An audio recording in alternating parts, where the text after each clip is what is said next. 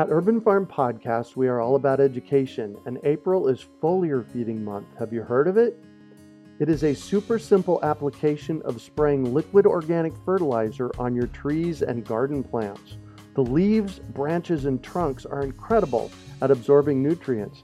And if your soil isn't great or your pH is off, foliar feeding is a quick and long lasting fix to get your plants the nutrients they need. Want to learn more? Join us for our free online webinar on how to apply this amazing process to your gardens and fruit trees. Visit urbanfarm.org to sign up. That's urbanfarm.org. Greetings, urban farmers, gardeners, and healthy food visionaries. Greg Peterson here, and welcome to the 290th episode of the Urban Farm Podcast, where three days a week we work together educating and inspiring you to become part of your food revolution.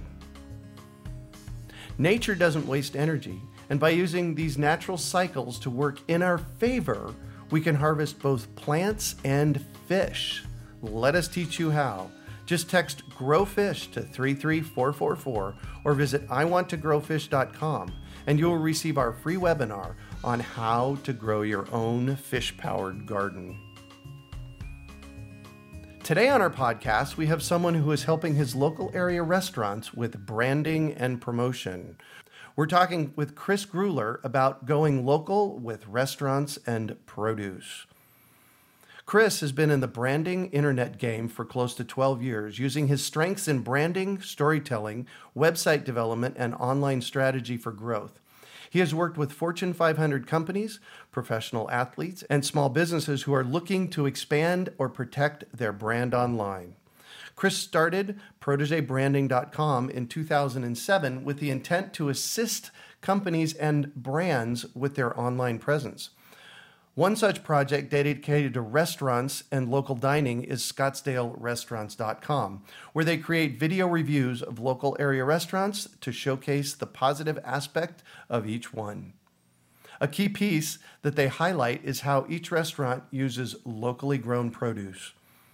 Chris is all about telling stories and assists his customers in telling the right one for their brand. Welcome to the show today, Chris. Thank you for having me.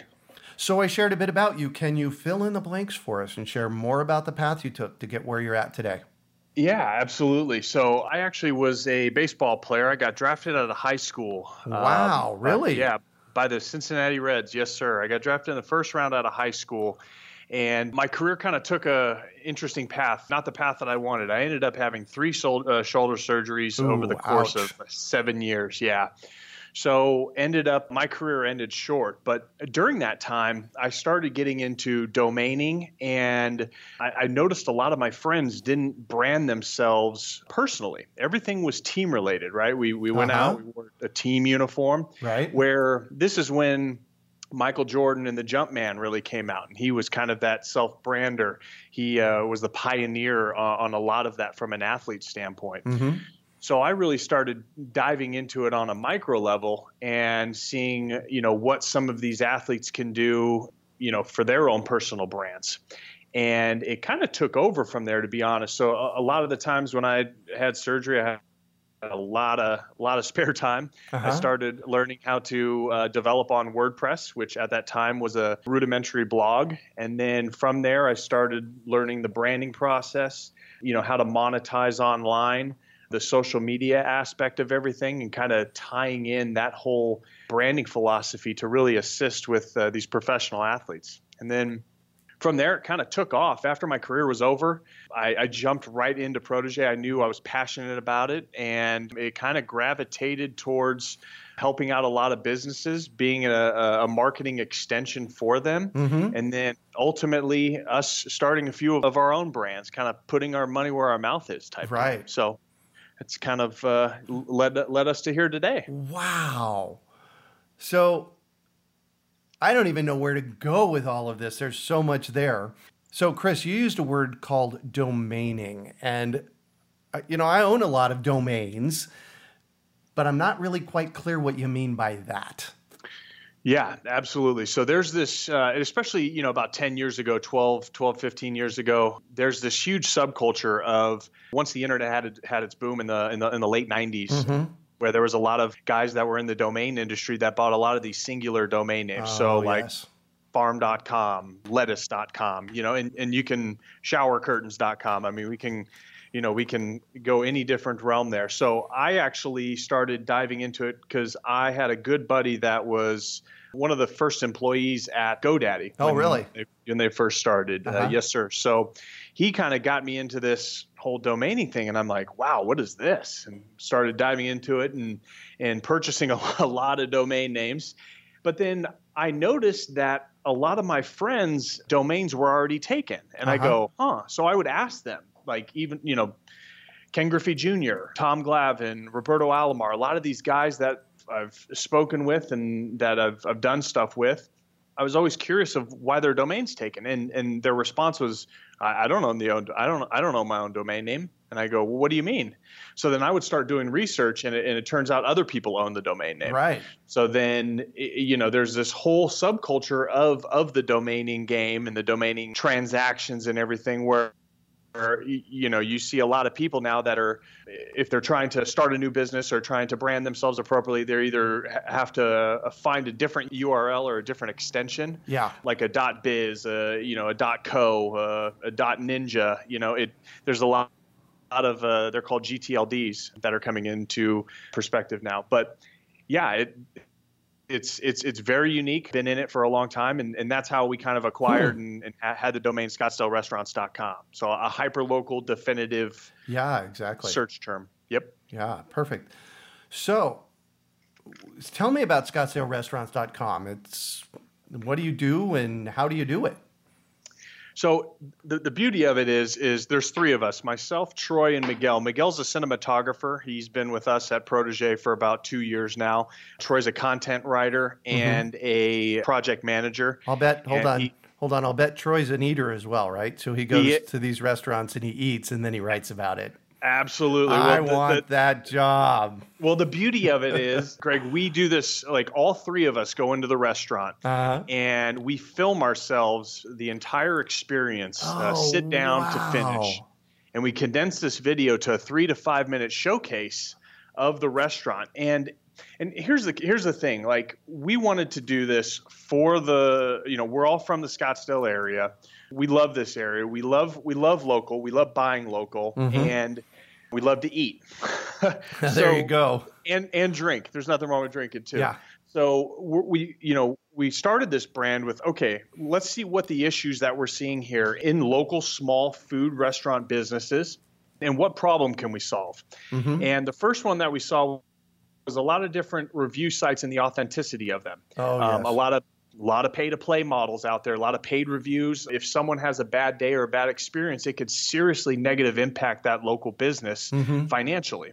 So we set out to do something different, showcase our storytelling, our our branding and stuff that we've done for other clients for almost 10 years and and us tell the story of the local business. So we go in, we do those video reviews we really focus on the positivity element there Uh-huh. and showcase a lot of the you know the local produce the local spirits you know all the stories behind a lot of these restaurant owners which is great you know and, and it's kind of morphed over the last two years into something that we never expected you know which is uh, humbling and fun all wrapped up into one Nice. So, what has it turned into that you didn't expect? It's turned into a full-fledged business you know you know and, and we met on a couple tv segments so you know we're you know we're being asked to show up on tv pretty regularly to kind of showcase different food in the phoenix metropolitan area Mm-hmm. and it's just it's really taken off so it's it's been a full-fledged business that's for sure Fantastic. So, a couple of things come to mind. First of all, you don't know this about me, but I started my first business in 1975. Very cool So I've been self-employed for 42 years. So somebody starts talking to me about something like this and I've, I've along the way I've had 30 I don't know 31 32 33 businesses. Some of them lasted a sneeze is what I tell people and others I had mm-hmm. two that have lasted over 20 years each. So I've had you know some successes and not some successes and when so when I look at this model of yours it seems like you have this nice refined model and this might be something that somebody in Berkeley might want to put in place or in Houston or in Timbuktu, Idaho. Is this is this a model that you're developing for other people to be able to go out and use? No, that's a that's a great question, and and by the way, mad respect for you for uh, you know over the last thirty plus years. That's uh, super commendable. Thank so, you. Uh, you're it sounds rock star. I love that. Well, love I- hearing I- stories like that. I tell people I'm unemployable. yeah. Love it, love it. So yeah, you know, me being a, a- domain guy and, and us having some some really good people that that consult for us Mhm. um, on the business and, and whatnot.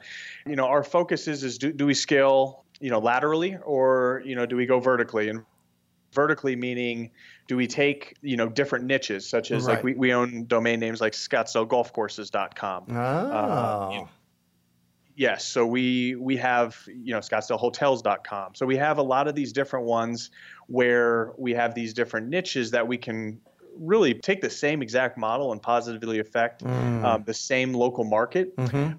But with that being said, yes, we we do have the the ability to kind of scale uh, horizontally, and we have been reached out by other cities and to kind of see you know what that process would look like. My biggest thing, looking at it from a business standpoint now, is for us to stay true to our roots when we started, you know, two two and a half years ago. Right. So we never charge for a video review, and we never will charge for a video review. We just asked for gift cards from the restaurant, and then that, that, that they comp our meals. And then that way, those gift cards that we get, we pass them out to our VIP list. Ah, very good. So literally drives traffic back, you know, butts in the seats. Like we Mhm. want them to to try the restaurant and go back. But the biggest thing is just staying true to the roots and then us being able to see if there's interest in other cities and you know see how we can kind of replicate that model and make sure that we uh, you know we, we keep making that positive change that positive effect in, in the branding and the storytelling that we're doing so Right. right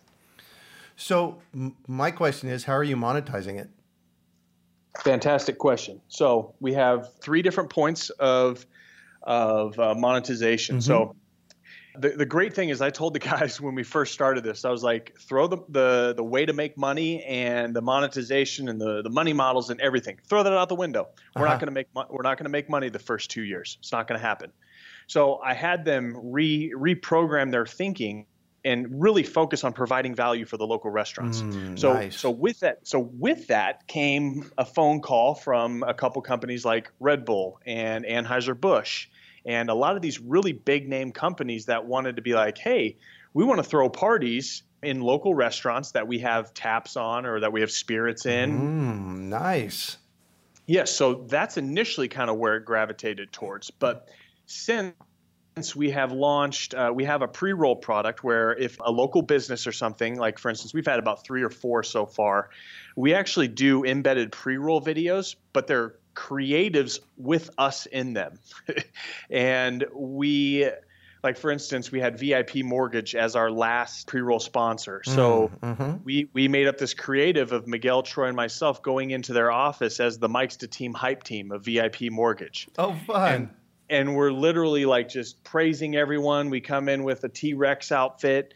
And so the the end user, the you know our fans and every all the followers can still watch these you know these video reviews that come up, but they see 15 or 30 seconds of us in branded paid content hmm they still see the validity in there and they're willing to watch Right. that. So we're able to gain that attention from them. Where if I just throw a 15 second pre roll ad out there, they're gone. We're Yeah. losing.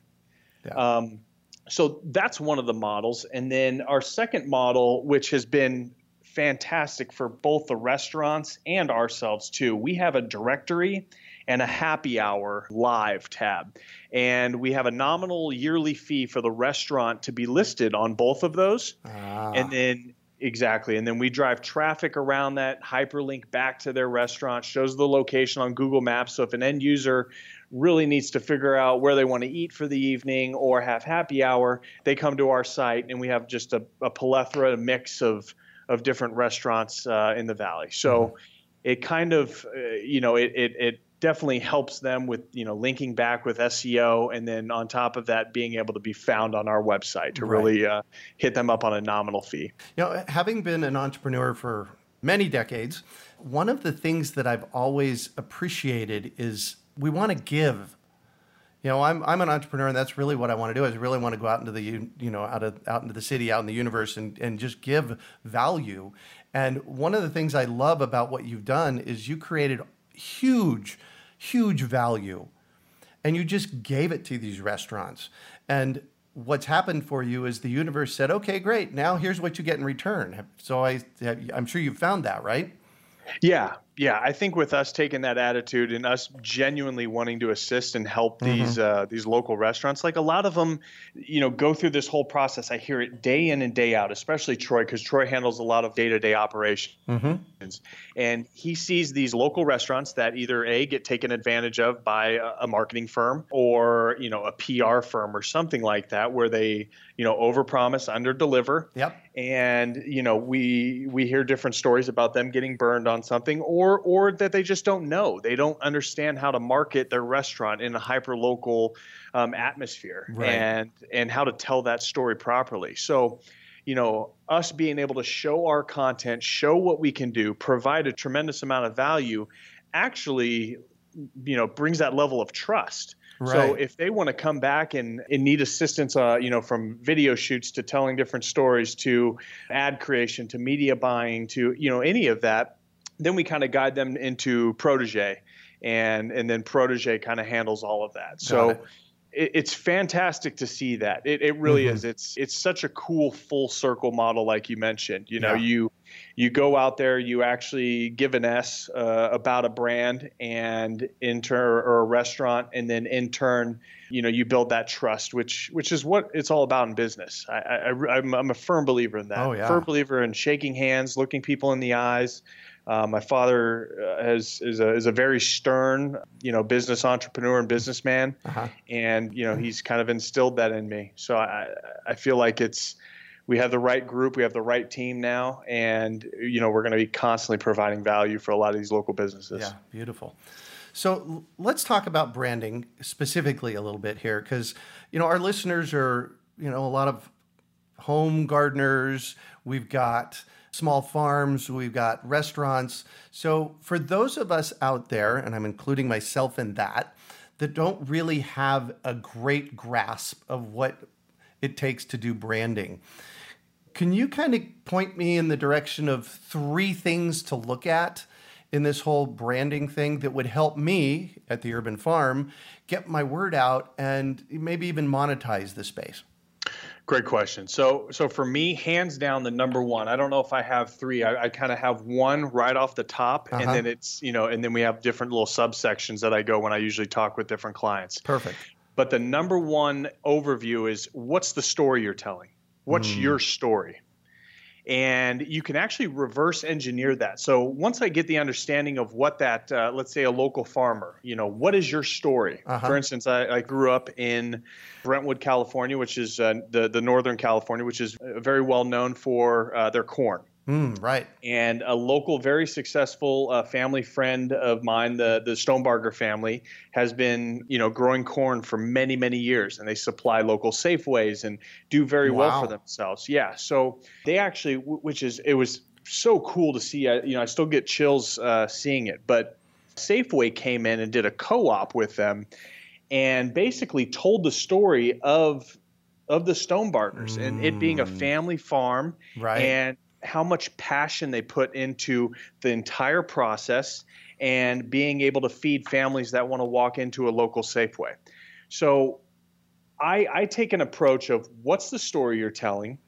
What story do you have to tell? Uh-huh. And then I wrap it all around. And the biggest thing is humanizing that experience. Mm. You have to bring everything back to humanizing that story. Mm-hmm. Otherwise, you're not going to be able to reach that end user. You're not going to be able to touch that that person that's a that's a potential customer. You, you kind of have to hit the feels a little bit to to engage with them. Mm-hmm. The number one, I've said this for years, the number one traded commodity when we're talking a, a branding strategy or media buying execution or anything like that is hands down attention. So we have to be very specific with how we get other people's attention mm. in, the, in, this in this space because right. people are not very attentive now. They, you know, you get two or three seconds max on certain things. Someone else's, you know, grabs their attention. We live in that world in that space now. Right. So first things first, I think that's the biggest thing is is taking a big overview of kind of like an audit of mm-hmm. what's the story that you're trying to tell and consume. And then from there you can kind of reverse engineer that and work your way back up. The second element in us, you know, being on the digital end is really focusing on your social strategy. So a, a a lot of people do social media incorrectly and overthink it, overanalyze it. Mm-hmm. Um, I think that's that's something where it, it's it, it's it doesn't it's not rocket science. It's it's something that you know you can you can be self taught and you can learn how to properly do it. You know, uploading posts you know natively as opposed to cross promoting on you, you, know doing a push from mm-hmm. Instagram to Facebook, stuff like that. Right. Simple simple easy tweaks like that. So, you know, doing a complete audit of what story you're trying to tell and your whole social media structure. And then the other one is you're paid, you're new, you're your new potential consumer and, and customer. What mm. demographic are you targeting? What locational base are you targeting? Are you a local farm? Are you a local restaurant? Who would be interested in your products?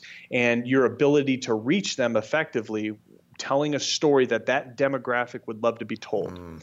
Right. So I think those that's a great place to start, and mm-hmm. that's usually what my discovery meetings are with clients. Is within 45 minutes or an hour, I understand their business. I want to I want to hear more. They know best, but I want to help them kind of reverse engineer their thought process and hear their story that they want to tell, and then being able to tell that story is where it's at. Beautiful, beautiful. So I, I mostly asked that question because I'm curious for myself you know, I do right. all of this great work out in the world and probably could use some shining up. So we'll chat about that later. What I really want to do next is talk about, you know, one or two stories coming out of restaurants and connecting it with food. You got any epic stories of of uh, ScottsdaleRestaurants.com? Oh, I have quite a bit. I, I would say the coolest thing is twofold. I think so. One is from, um, you know, we've had multiple restaurants that have just whether it's uh, we, we walk in or if I'm taking my wife out to eat or Troy's taking his wife out to eat, and the restaurant owner comes up and gives us a hug. Mm-hmm. Like I get very emotional when I when I when that happens because of the fact that in, in a digital world, we always talk about ROIs and what's your conversion rate, what's your CPA, your CPM, all of all of kind of the nonsense that I really don't I don't like to talk about. I mm-hmm. like to mm-hmm. talk about that story yeah. and delivering a good message. And when I go into a restaurant and I, you know, I get shown love uh, and just true, downright appreciation for what you're providing, mm-hmm. there, there's nothing better than that. And, and it makes you want to do more for that restaurant. yeah. It, it, you know, and we've built some fantastic relationships with these restaurants over the last two years. Yeah. So to me, that's where it's at. You know, the second one is actually on the other side with an end user or a fan of ours. We'll go out and I'll, for instance, I was in a local spot called the Gladly about two weeks ago, mm-hmm. having dinner with my wife, and two couples came up and said, Chris, I'm, I'm so sorry for interrupting. We absolutely love what you are doing this is fantastic. You know, me and my husband don't argue anymore about where to go to eat. nice. You solve those problems for us. So, you know, we, you know, we thank you and, and keep up the great work. Mm-hmm. And, you know, it's just, like I said, it's, it's that positive affirmation. And, you know, you, you, you sit back and you, you ponder and you look back over the last two and a half years of going, wow, like this was nothing before. And right. now we've provided something that solves – a lot of headache, heartache, and issues that we're seeing in a hyper local market mm-hmm. on both sides. And, and that's cool to see. Yeah. Yeah, absolutely. So, how in this whole process that you're working with, how have you seen local farms and restaurants connecting? Great question. So, you know, and I, am very transparent with mm-hmm. this and saying that we're not foodies. We're, we're learning a tremendous amount from different restaurants, from different chefs, from uh, you know people in the spirit industry or whatnot. The biggest thing that we're seeing is is over the last you know three three to four years, we're seeing a lot of you know local produce. You know, you're seeing a lot of this stuff on menus. You know now, and I think now it's kind of a standard with a lot of these restaurants of yep. of utilizing local farms, local produce. It's kind of like a badge of honor it's very inspiring and we love to see it. And when we're telling our review story about that, if they have that element and, and bring that to the forefront, then we showcase that mm, right away. Right. right away because I think it creates not only a very unique approach to uh, like seasonal menus, yes. being able to to change the course based on what you know what farmers are growing, what time of the year, especially in an Arizona climate. Oh yeah.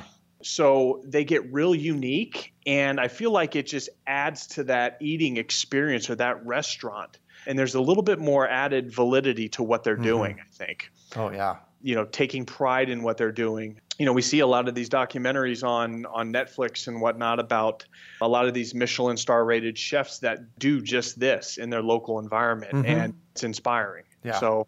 I, I would say that that's the biggest thing that we see from our end is when we go in, we hear the connections, you know, from the chef and hear how passionate they are, yeah. and some of the different farms that they, you know, that they're utilizing or local spirits that they're utilizing. Mm-hmm. That's that's our jam. We love hearing that. love it.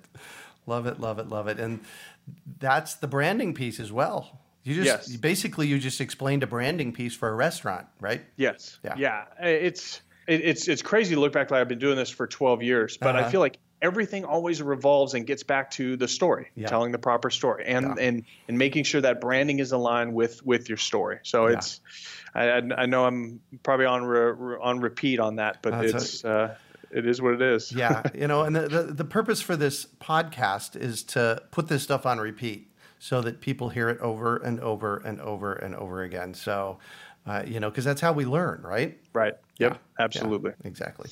So, hey, I'm going to shift on you. I'd like for you to talk about a time you failed, how you overcame that failure, and what you might have learned from it. Great question. So, it's not something that I talk about quite a bit, to be honest. This was about eight or nine years ago and I had one one particular idea mm-hmm. that kind of came to fruition, and we started to to execute on it, and and it it was going very well, and you know we dumped a lot of time, effort, sweat equity into it. Probably money and, too. Yes, yeah, and money, and we it was it was technology based, and we got to a point where a big big which we didn't think at the time, uh, a, a, social media company was a ended up being a competitor, and brought a product to market mm. when we were about three weeks to four weeks out of launching. Yeah. Yeah. And it was derived around a lot of professional athletes and, and utilizing their brand and technology to kind of synchronize everything together. Mm-hmm. Be able to shoot live video, being able to, you know, post from their website to their application and everything seamlessly. Yeah. And the the the, the biggest thing for me is execution. My my father and and I share this quote all the time. This message that he's he sent to me is he's like, son, when you're in business, it's always about or people are always about their feet and their lips. And he says a lot of people are about their lips. Not a lot of people are about their feet. Mm-hmm. I want you to be a man about your feet and execute. Mm. So he's using the term of feet and lips. Just a lot of of people talk. Yeah. Not a lot of people use their feet and move and execute. Yeah. And in that project, I failed that team by a lot of lip service, as I call it. Hmm. I moved my lips a lot, and I and you know, I, I, look back and I feel I feel terrible that I didn't see a new competitor come into the market and just mm-hmm. absolutely you know demolishing what we do, uh, what we've done. And I think the learning experience there is just to set smaller goals and stay consistent mm, and execute. Mm-hmm. We were so stuck on the big picture of what we're going to do. Are we going to get bought out? Are we going to, you know, we're going to get 150 athletes by the end of the year where I shouldn't have even been thinking that direction or doing that. It should have been like, hey, we're going to sign another athlete this week. I'm going to get one athlete this week. Yeah.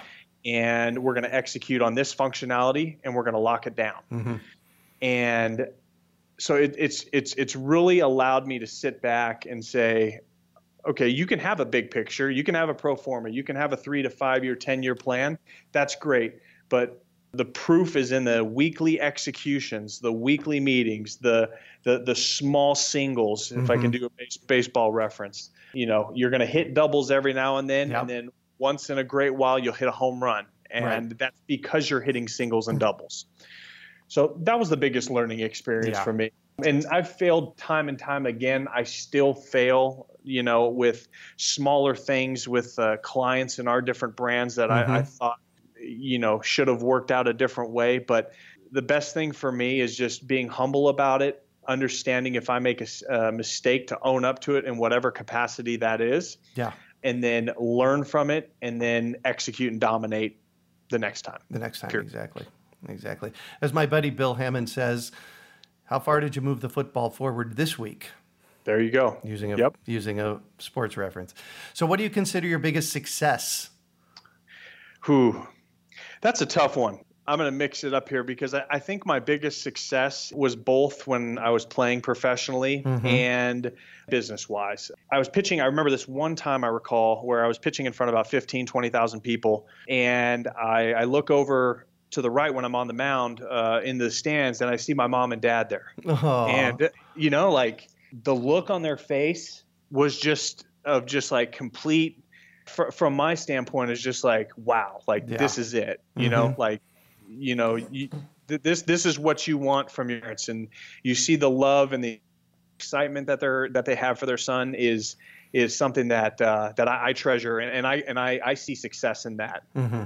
The second one is is because after my career, I had a little spurt where I was in. You know, it, it was it was tough. It was tough to bounce back for about right. a year and a half, two years. I I felt sorry for myself, but then being able to sit back and and now you know, every now and then my dad, and uh, you know, like I said, he's a tough businessman, but my dad will just shoot me an email and he just says, "Son, I'm very proud of you." You know, he'll see like a, a TV spot or something like that, and every now yeah. and then he'll just, he'll just say, "Son, I'm very proud of you. What you're doing is fantastic. Keep up yeah. the great work." And then my mom will say the exact same thing. Nice. So I, I don't pin success on uh, what I have in the bank. You know, what if if Protege grows uh, seventy five percent this month or you know this year? Mm-hmm. I don't view that. I view success on on what I get back, what I retain back from yeah. clients, from from my parents. You know, I'm I'm on that love language of affirmation. So I uh, I kind of sit back and I, I, I love to retain that in because that's yeah. a lot of powerful information for yeah. me. I can see that actually. I can see that. So what drives you? Oh, that's that's a tough question. Honestly, it changes me, uh, uh-huh. or it, it, changes periodically. You know, I I'm all about. I want to live a legacy or leave a legacy. Mm-hmm. Both. I, I have. Both. Yeah. Live, live, and leave. Yeah, that's yeah. great. All right, perfect. I learned another one today. but you, you, know, my biggest thing is leaving a legacy, and, and I have some great family friends and some business confidants that I that I speak to regularly, and and they're they're you know a lot older than me, but you know seeing what they have and the the wealth of knowledge that they have, and you know they have grandkids and and their sons and daughters are taking over businesses over their businesses, mm-hmm. and being able to see that legacy there keeps me in the driver's seat of saying I want this for my children. I want this for my children's children. I want to take care of my my mom and dad and sister, my wife that that have done nothing but supported my entrepreneurial spirit, my coming home on a Tuesday night wanting to rip my hair out, coming home there. Coming home the next day and at the ultimate highs because something happened, you know, that that's that's what drives me. Yeah, is the legacy. Yeah, nice, nice. I, I can completely get that. So, if you could recommend one resource for our listeners, what would it be and why? I'm going to do two podcasts. All right. I'm going to do the Tim Ferriss podcast mm, mm-hmm. and the Joe Rogan podcast. Mm. So, the the Tim Ferriss podcast is interesting because uh, during my off time, I, am I'm, I'm an avid boxer.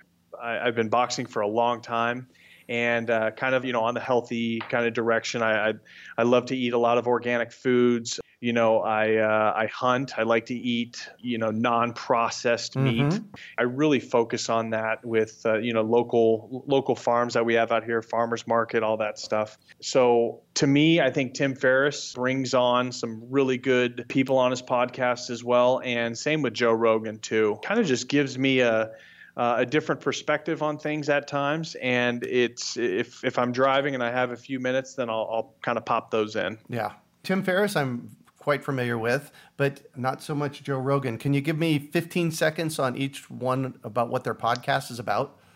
Yeah, so Tim Ferriss kind of brings in just a wide variety of people. Like one of my favorite ones is Dr. Rhonda Patrick, who talks about, you know, ketones and a ketogenic diet and mm. being able to do a lot of supplementation with local foods, local produce. She's just dialed in and mm. on point. It's mm-hmm. very impressive to to to learn to learn a, a lot of different uh, things from her. So right. Tim Tim Ferriss brings on a, a, just a wide variety of people. You know, from weightlifting he's brought on Wim Hof, who does ice baths in wow. in Amsterdam, and yeah. you know talk about cold therapy and stuff like mm-hmm. that. So it's just off the wall kind of stuff that really.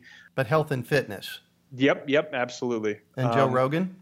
Joe Rogan's kind of along the same lines. He gets sometimes in the political realm with like new kind of new kind of the latest stories that come up or whatnot. But mm-hmm. uh, I, I, don't necessarily listen to a lot of those. I'm not a huge political guy, but he does have a lot of different, you know, doctors, a lot of different dietitians, and and, and other people in in that kind of health health food right. industry as well. And and he's actually pretty big into like mixed martial arts and the fight game. So oh. me being me being a boxer, I, I really like to kind of yeah. hear his perspective on things. I think he's he looks at things very objectively and the podcasts are very long. I think that's the beauty of that is like in social media now, you know, it's just like comment here, comment back. And there's a lot of negativity in the world.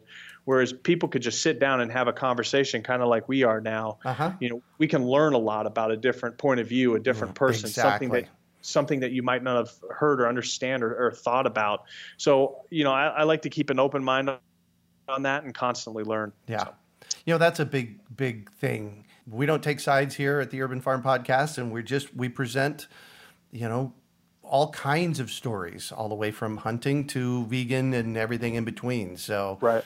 Um, I think that's really important for us to all keep our minds open. That you know, not everybody's a vegan out there, and you know they have their reasons for it. Uh, right. You know, so on and so on. So, so yay. So, what one final piece of advice do you have for our listeners? I always go back to that feet and lips quote that my pops always told oh, me. Yeah. But uh, but the beauty of it is there's one that I always tell a client that maybe has a, a little bit tougher time on on the execution side mm-hmm. is look at it as you know how do you eat an elephant one bite at a time. Yeah. You have you have a, a daunting task ahead of you, but the only way to do it is to set small little subset goals and mm-hmm. being able to tackle that and execute as a whole. Yeah. So I, I like that one. Beautiful, beautiful, beautiful, beautiful. Well, thank you so much for joining us on the show today, Chris. Thank you so much for having me. It was it was fantastic. Absolutely. Hey, how can our listeners get a hold of you? Well, I mean, uh, the, the easiest way is just please please email me, Chris, C H R A S, at protegebranding.com, P R O T E G E, branding.com. Uh, I'd love to hear from you. Mm-hmm. If you have any branding, if they have any branding, storytelling, videography questions, or anything yep. like that, you know, feel free to reach out. Beautiful. Beautiful. That's protegebranding.com. Also, scottsdalerestaurants.com. Absolutely.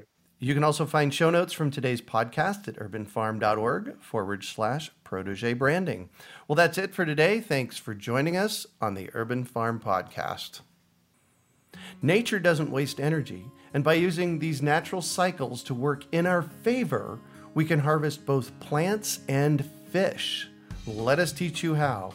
Just text GROWFISH to 33444 or visit iwanttogrowfish.com and you will receive our free webinar on how to grow your own fish powered garden. We hope you enjoyed today's episode of the Urban Farm Podcast. Remember to listen three days a week for tips, advice, and resources to help you on your journey with urban farming. You can find us on the web at urbanfarm.org or send us an email to podcast at urbanfarm.org. In the words of Vincent van Gogh, great things are done by a series of small things brought together. Be encouraged that with each lesson learned and skill developed, you are one step closer in the direction of your dreams. One of the first things that many of us learn when we start to garden is how to water and fertilize the soil. But there is an exception to this rule, and it's called foliar feeding. You should foliar feed or water the leaves of your plant with liquid fertilizer when you want certain nutrients to be absorbed better. Not only are the leaves great at uptaking liquid fertilizer, if your soil isn't very good or your pH is off, foliar feeding can help your veggies and fruit trees quickly get the nutrients they need to thrive. If you're ready to start foliar feeding for maximum growth, yields, and quality, head on over to urbanfarm.org forward slash feed the leaves to see our selection of foliar feeding products. That's urbanfarm.org forward slash feed the leaves.